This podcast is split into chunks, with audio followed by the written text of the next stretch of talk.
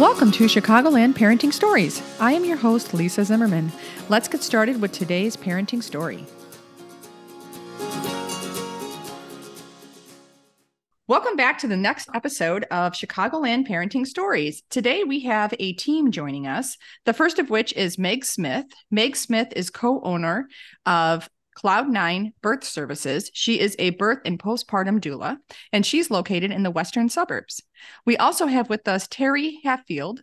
Teri is a birth and postpartum doula, and she is on the team with Meg at Cloud Nine Birth Services, and she is also located in the western suburbs. We are recording today on June 20th, and this is episode number five. Welcome, Meg. Hi, good morning. Thank you for having me. Would you like to go ahead and introduce your children by name and age? Yes, sure. I have a my oldest is Alex. He's 24. My daughter Julia is 19, and I have a three and a half year old grandson. Oh, that's sweet. Okay, and Teri, would you like to introduce yourself? Uh, I'm Teri Hatfield, and my I have two children. My daughter is my oldest, and she's 12, and my son is eight. Okay. Teri, I'm going to go ahead and start with you. If you had to describe your parenting style, what would it be? I try to give my kids independence while not hovering, I guess is my is my parenting style. So let them try it on their own first and then if need be step in and help, but try my darndest to not to. Um, whether that's trying to tie their shoelaces when they're little to navigating friendships now that my daughter's older. Um, so I think that's probably my biggest thing. And always ask questions, always clarify what's going on so that you can give the correct information or advice or listen, depending on what it is. That's a great idea. I don't know how many times I've realized that my son and I, we always say we're on different sides of the road going in opposite directions because I think we're talking about one thing and he thinks we're talking about the other. Without disclosing your age, which generation are you a part of, Teri? I am a part of kind of two. I am the very tail end of the millennials and whatever what came before that Gen Gen X. Gen X. Yeah, so I'm like right in the middle of it. So I could could potentially be either honestly. We're like what I read an article once that said we're the forgotten kids. oh. well, that's no fun. I know. How would you describe how you were parented? Um, I would say a lot, kind of the same. Um, I grew up on a farm out in the middle of nowhere in Minnesota, and my parents gave us a lot of independence. Um, there was a lot of things to do, and you had to figure it out early. So we had, you know, we were latchkey kids. We came home off the bus. We um, we were given a lot of responsibility, and I think it made me, you know, a better adult for it, honestly. But I would say that's pretty much how I was parented as well. That's interesting. It's very rare, I think, that you have people that say, you know what, I'm going to do it exactly how my parents did it because it seemed to work so well. So that's really nice. Okay, Meg, uh, if you could describe your parenting style, what would it be? Um, I think similar to what Teri said. Teri and I are very similar in a lot of ways. And I think, sim- like I said, similarly, I try to give my kids space and let them learn on their own, but also be there when they have questions or if you know they try something and it doesn't work out we can talk through it. Now my kids are older so i've had to change my parenting style as they have gotten older. And so it's more of being there when they need me you know and making sure that i because when your kids are little that you're in the home together all the time. You're kind of managing their duties right? And their responsibilities. You're taking them to practice. You're going to games things like that Whereas when they're older, you've got to make the effort to go, you know, to see them and be with them and really be there. So when I have time with the kids, I really try to, which I, I can't even say kids are adults, um, you know, and just spend that time with them and be mindful of being in that moment. But when they were, excuse me, when they were little, um, you know, just like Teri said, I would let them try things out and be there. But also, I I really felt like I wanted them to have a routine and kind of be, you know, having us around and answering questions that they needed. Without disclosing your age, which generation are you a part of? I'm going to disclose my age because I don't even know what generation I'm a part of. I think Gen Z, maybe? No. X? No, you are a Gen Xer and okay. you should be proud. I'm not a boomer. I can tell you that much. You're not a boomer, that's for sure. I always say that we're like the best generation because we had like all the forms of music. So I had like eight tracks in the car. There were albums at home, cassettes, CDs into MP3s, and now 45s, vinyl. Exactly. Yes. Gen Z is now, right? I don't know. Gen Z is now. Exactly. yeah. Gen Z is now. but it's okay, you know. So now you know, right? Now I know. Exactly. So when you see the memes on Facebook about Gen Xers like should be retiring in uh, shopping malls, now you'll understand why. Now I will understand why. Okay. How would you describe how you were parented? Um, when my when I was growing up, my parents, we moved a lot because my dad's job took us to different areas. So it was very important for us. It was my mom, my dad, my sister, and I. And so we were all close together. It was always the four of us kind of doing all the things together.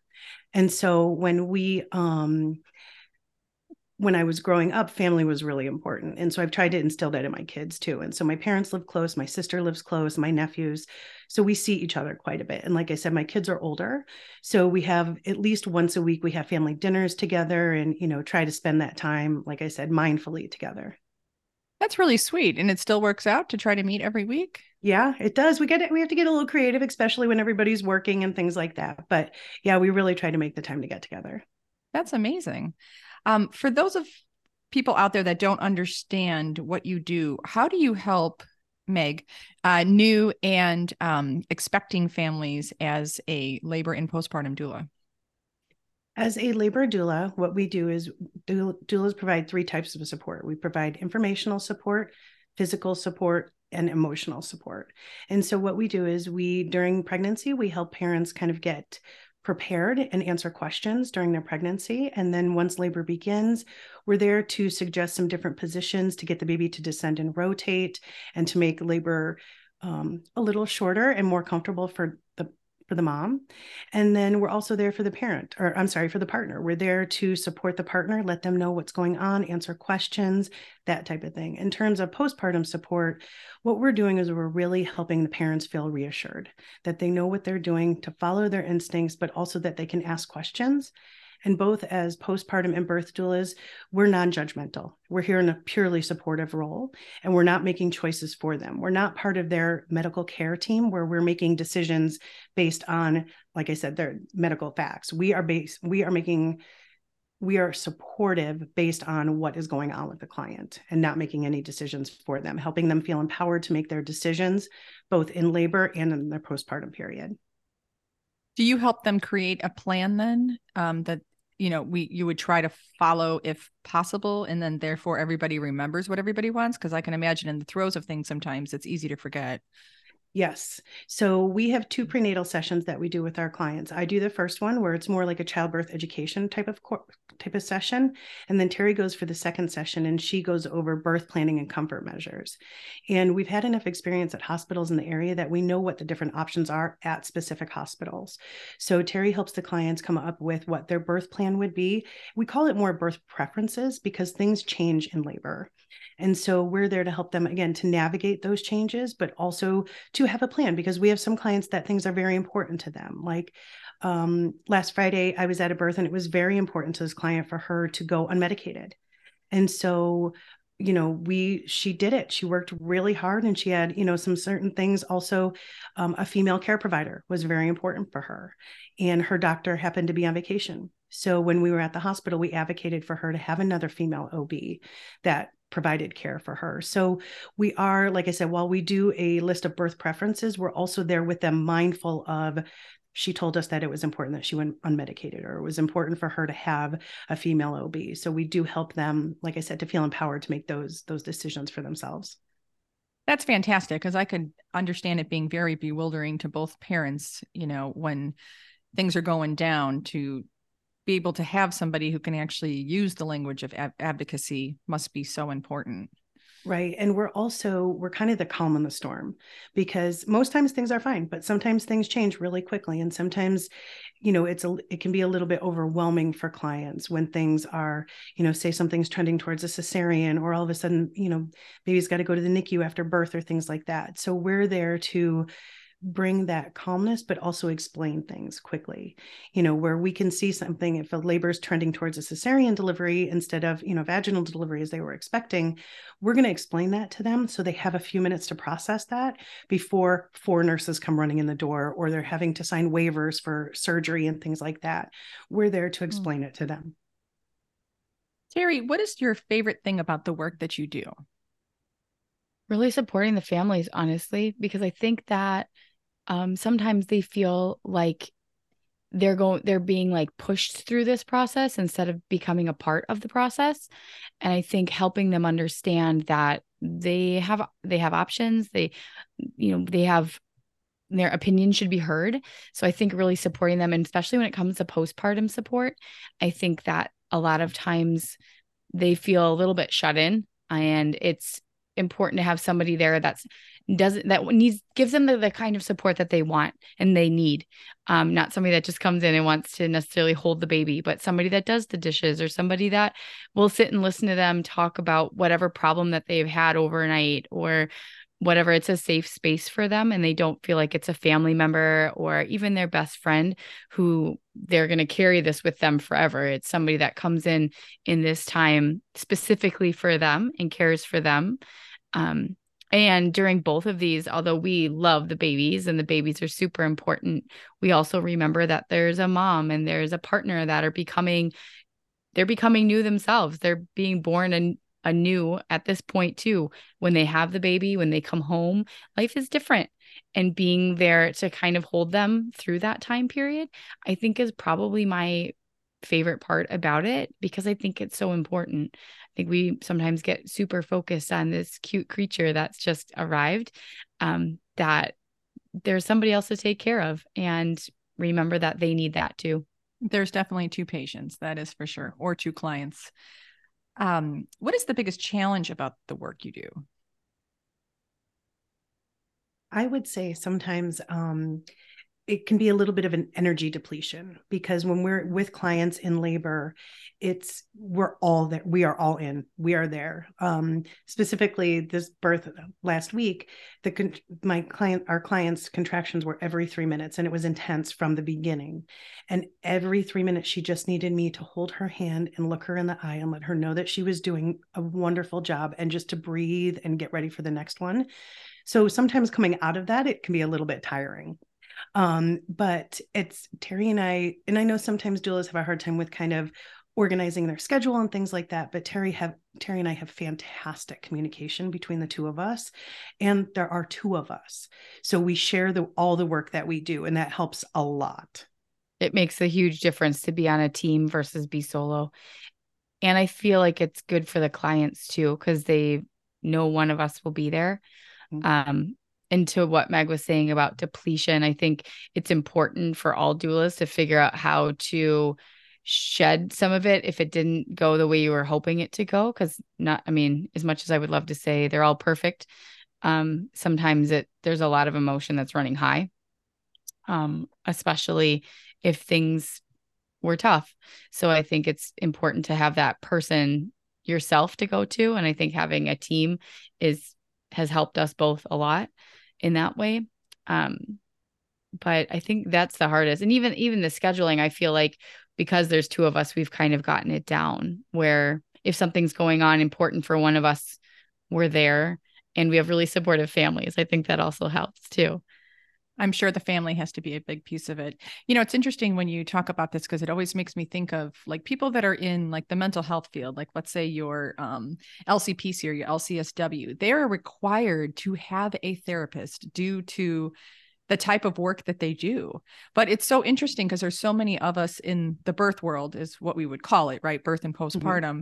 that that's really not like a job requirement for us but man so many of us could actually really use it and not in a way that like it, it's like a bad connotation, but in a way of being able to process the things that happen so you can be fresh for the next one. Because right. I find it's really hard sometimes to have the traumatic scenarios, you know, whether it's breast, breast, you know, breastfeeding, birth, postpartum, or whatever, and then to flip the switch into the next one and walk in new. And I think that that's where, you know, like therapists are really good at giving you like the tools to do that. But it's just so interesting that you know i always feel like i wish that like nurses for instance i wish that we were required for that. I feel like right. we would do such a better job at taking care of ourselves because nurses you know they historically do not take care of themselves but also they, there's also a phrase that nurses eat their young. Like the, the new nurse is like a new nurse until you've been through a few battles together and then you're like war buddies and then it's like oh okay i can trust you. But really that mentality doesn't really need to be there. Well, I also I think, think, it's important for your your client or your patients because when you carry all of that with you, you need to shut it before you walk in the door for the next person because that you can't see the past trauma walking in when it hasn't even happened. Like this might go perfect. You don't know how I mean, out of the 500 plus births that we've gone to, we know no two are going to be the same. We can guarantee that.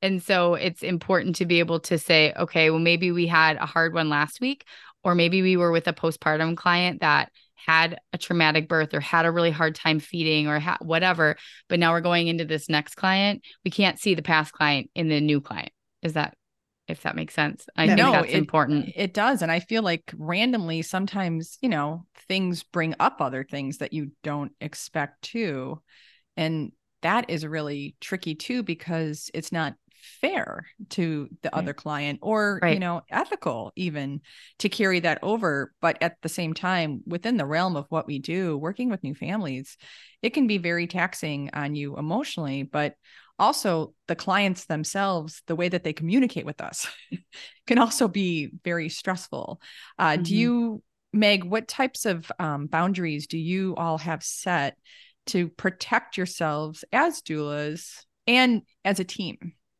I think that's a really good question. And one thing I was going to say is that it's nice, it's really nice that Teri and I are partners because we can process with each other different things that have gone on. And it's not that we're, you know, not even violating HIPAA or anything because we're taking clients on together.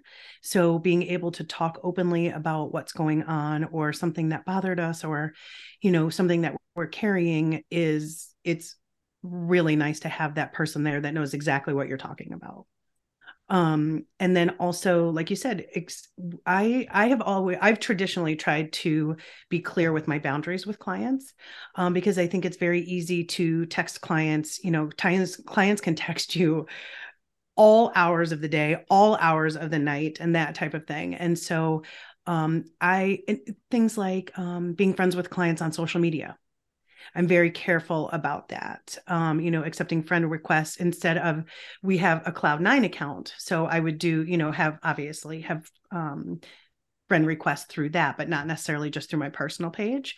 Um, and I think that it's you want to have that boundary, but also, as Teri was saying, you know, when you go from one client to the next, you have to shed whatever you're carrying with you, even from your personal life because you have got to walk in. Our job is to be supportive, to be there in that moment with them, not to tell them horror stories of what happened before or, oh, you know, all the things that are going on in your day that's stressing you out. You just need to be there for them.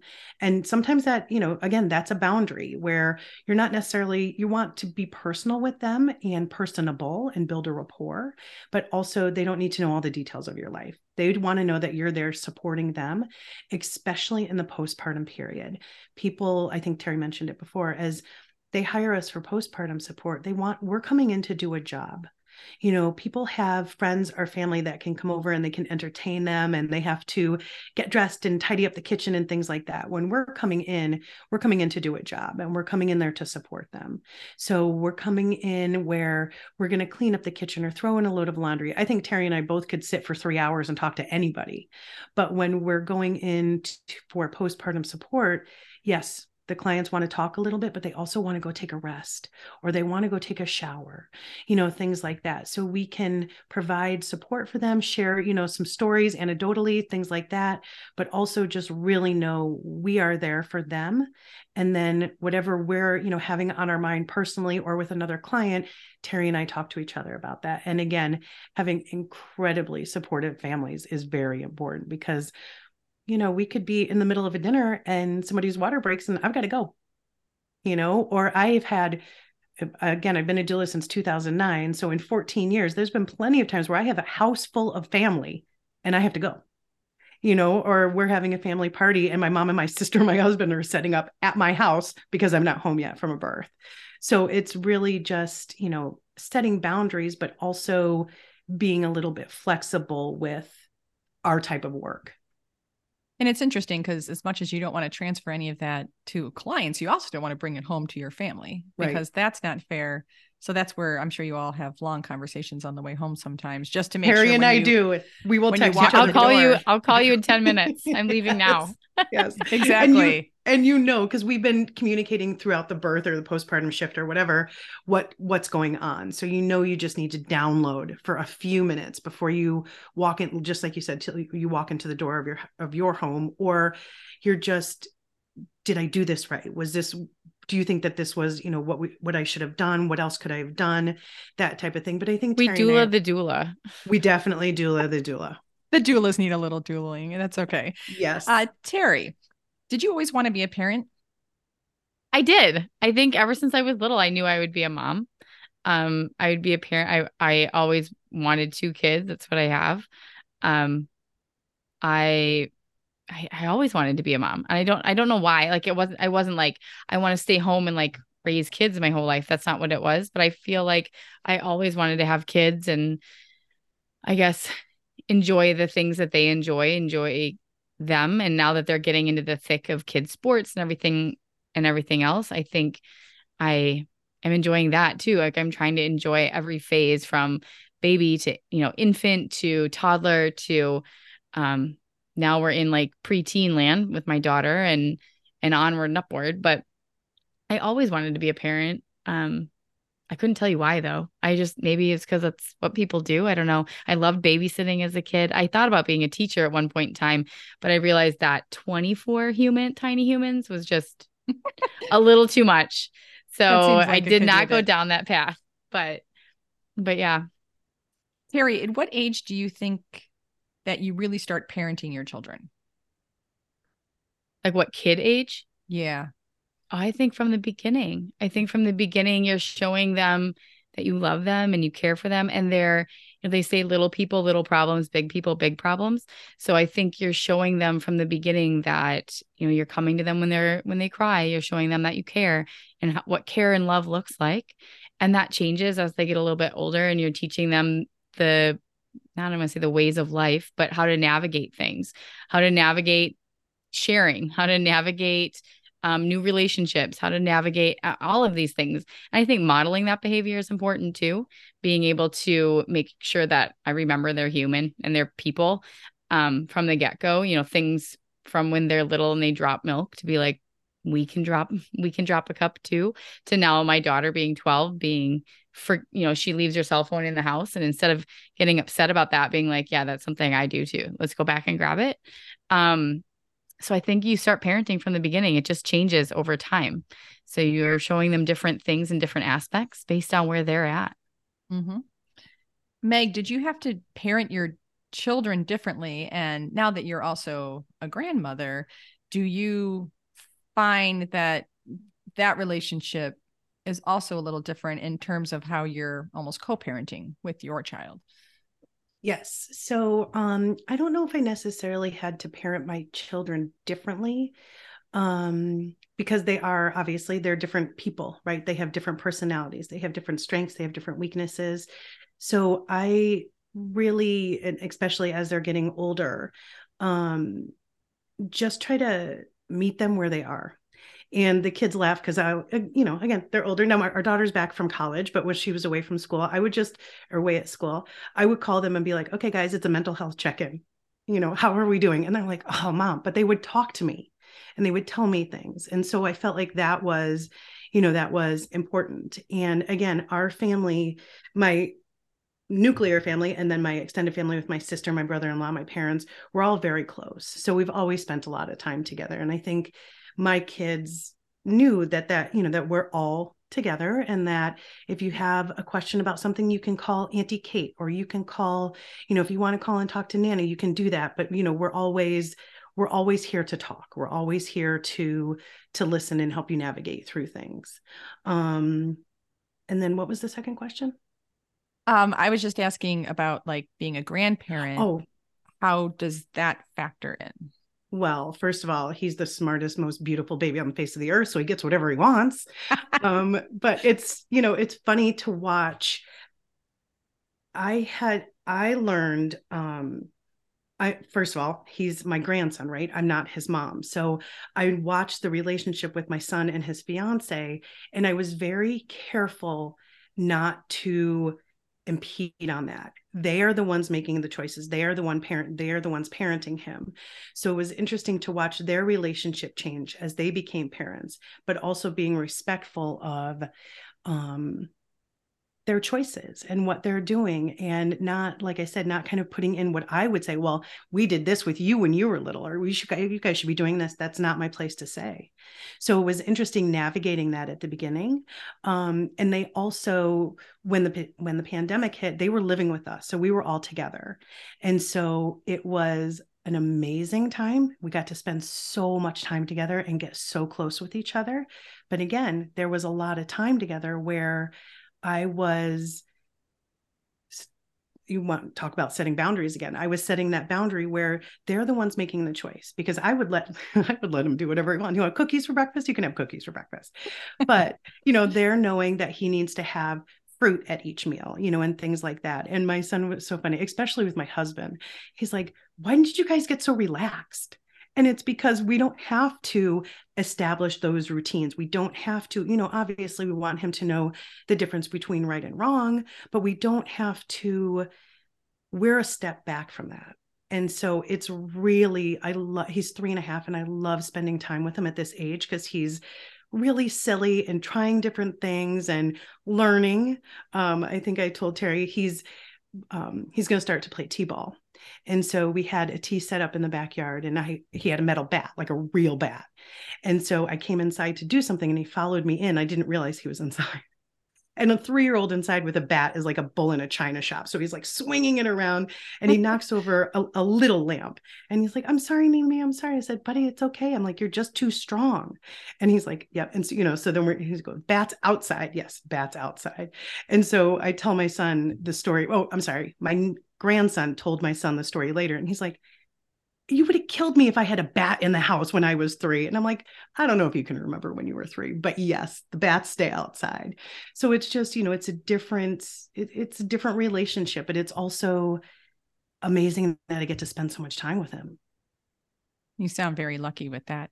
Uh, Teri, what is your most embarrassing parenting moment?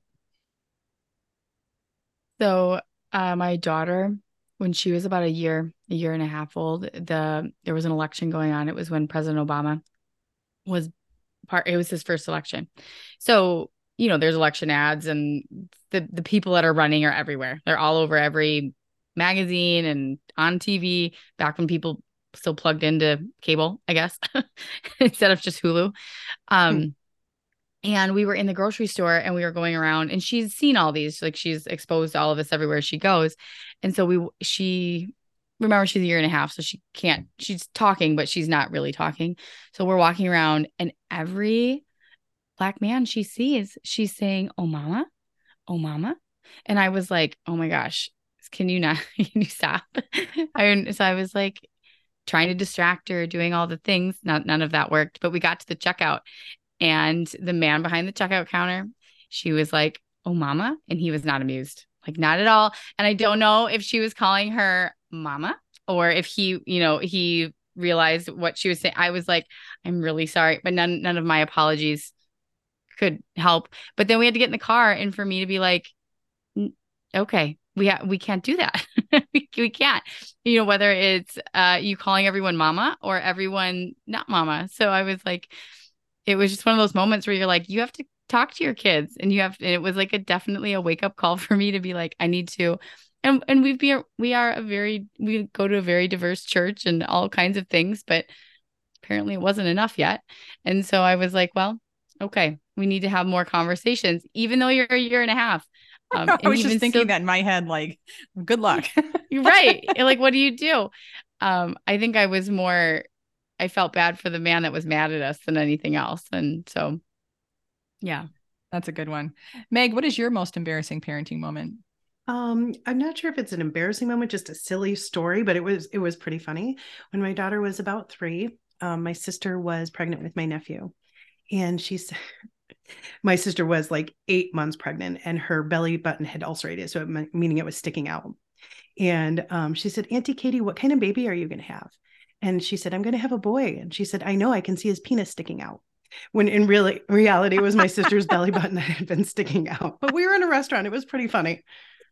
What volume was this asked at and like answered oh, at? You know it was loud too.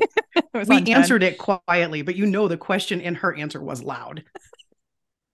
That's really funny. um, Teri, if you had friendships when your children were babies, how important are those friendships to you now? And do you still keep in touch?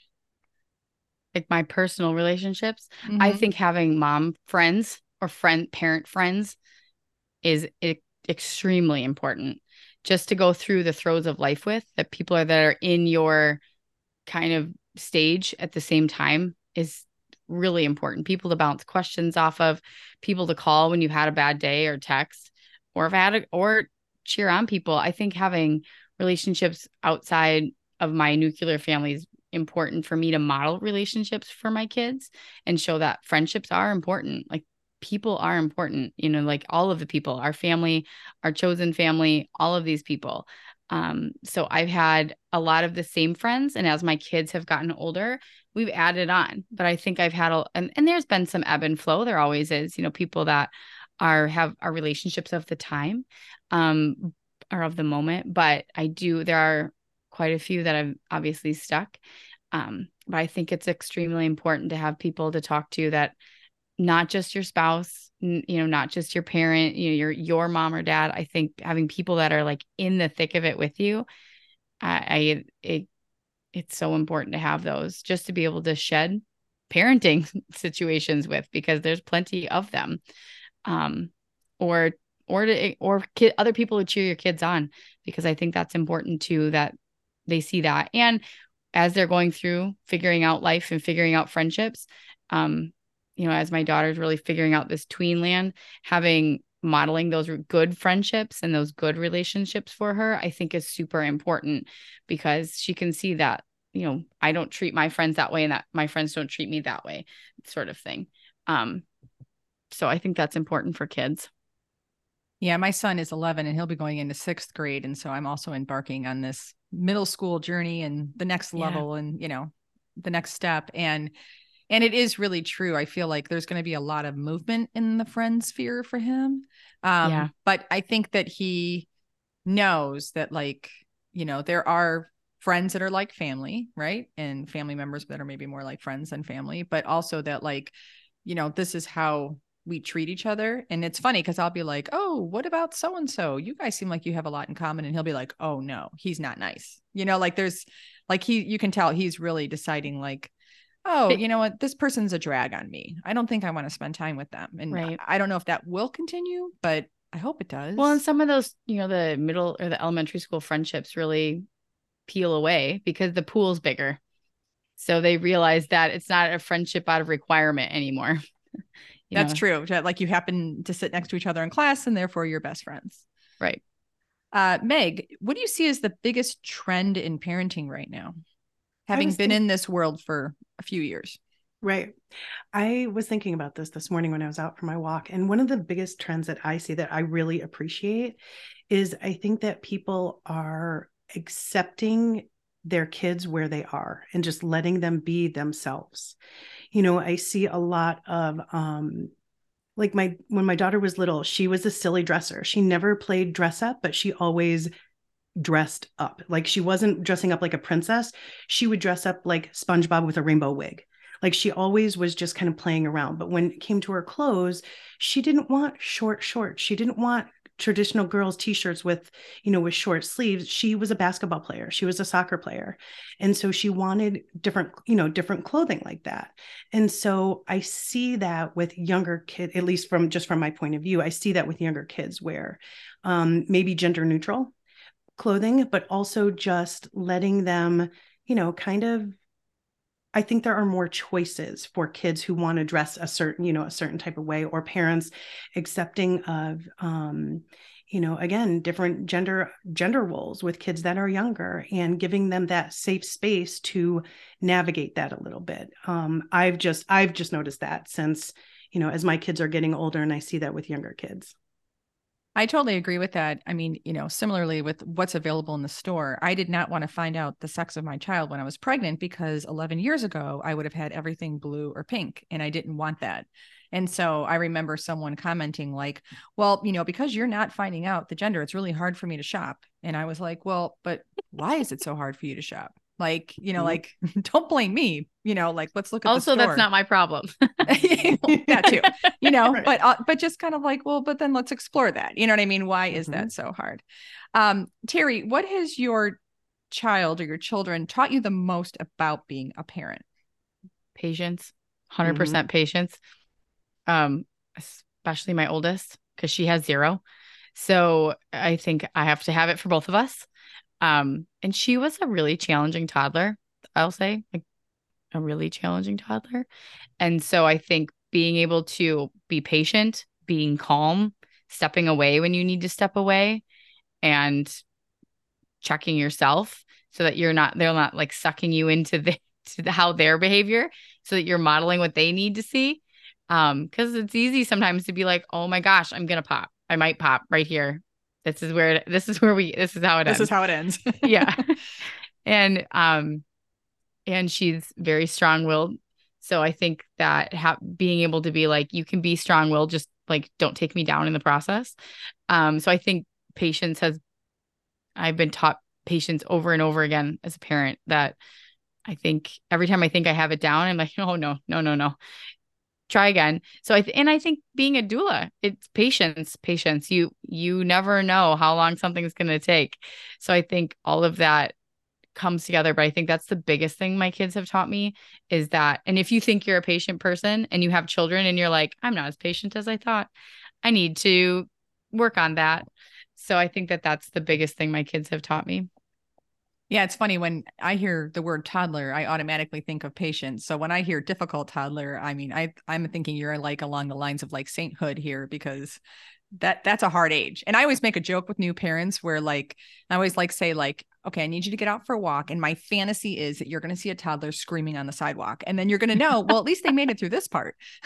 but that's, you know what? That is my like line is this too shall pass, the good and the bad. Like right. doesn't matter what it is it can be the best, most glorious day ever. It's going to end at some point, and you're all going to go to bed, and it's going to be fine.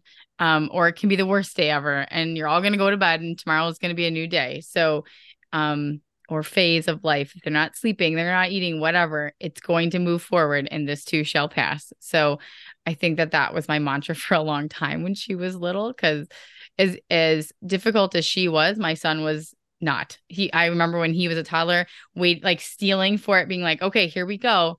It just never came. And I was like mind blown. It's like, what that's not normal, like that's not how they all are. So I think that I think, you know, they're all different and you never know what you're gonna get. But yeah, it I feel like if you can make it through that, I'm like, all right, we got like the rest of it's gonna be piece cake, right? Because now I made it through that age. Well, it's really true. And, you know, I have a sibling. So I think about it and I'm like, oh, yeah, my sibling and I are different. But I find I have to remind people all the time, especially when they have the second baby, like the things that you had a hard time with, you're probably not going to have a hard time with. But now we're going to be in the territory of we just don't know. Like right. there's going to be new hard t- things that we just, we have no idea how it's going to go down. Uh, Meg, what has um, parenting your children taught you the most about being a parent? Um, I would echo what Teri said with patience, but also with resilience. Um, and you know, I keep I keep going back to just helping them kind of navigate who they are and helping um, you know, just supporting that. But I think it's I think there's also um, some different sides of me that I didn't necessarily know that were there. You know, obviously patient, but I kind of I really enjoyed being like the PTA mom and helping out at school and doing the parties and things like that. Like from elementary all the way through high school, I was on PTA all the time and I really enjoyed that. And I, when I was little and my mom would volunteer at school, I'm like, oh, why are you here again? But then I was there every opportunity I got to do with the kids. And, you know, we coach, my husband coached the kids too. And that was, that was really fun to see that, you know, that side of him um, also. So it was, you know, you know, like I said, just kind of realizing different different parts of you know of our personalities as well. Yeah, that is a great one. So I'm going to ask you both this final question, and I'll start with you, Meg, since you were just talking. What is your biggest parenting advice to share with new parents? Just to believe in yourself. You're the only parent this kid has. You're going to do it. You know, we all make mistakes, but just try again. Like Teri said, every day is a new day. You can try it again. Ask for help don't feel like you can't ask for help um, and i you know i tell clients when they um, whether it's birth support or postpartum support that's a high form of self-care. And when you know that you need that support and you need to reach out and ask for some help then do it. You know we're that's what we're here for. We're here to support.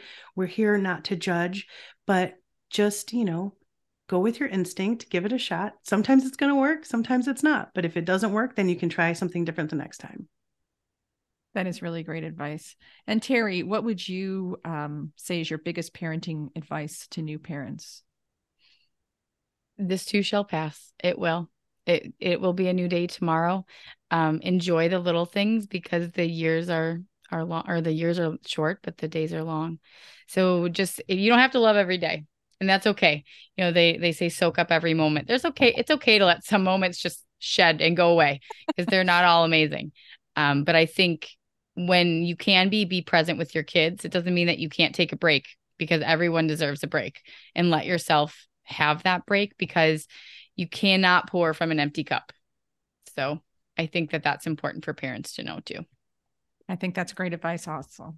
Well we are out of time. Thank you for joining us for episode five of Chicagoland Parenting Stories. And thank you to our guests, Meg Smith and Teri Hatfield of Cloud Nine Birth and Doula Services. Thank you. Thank you.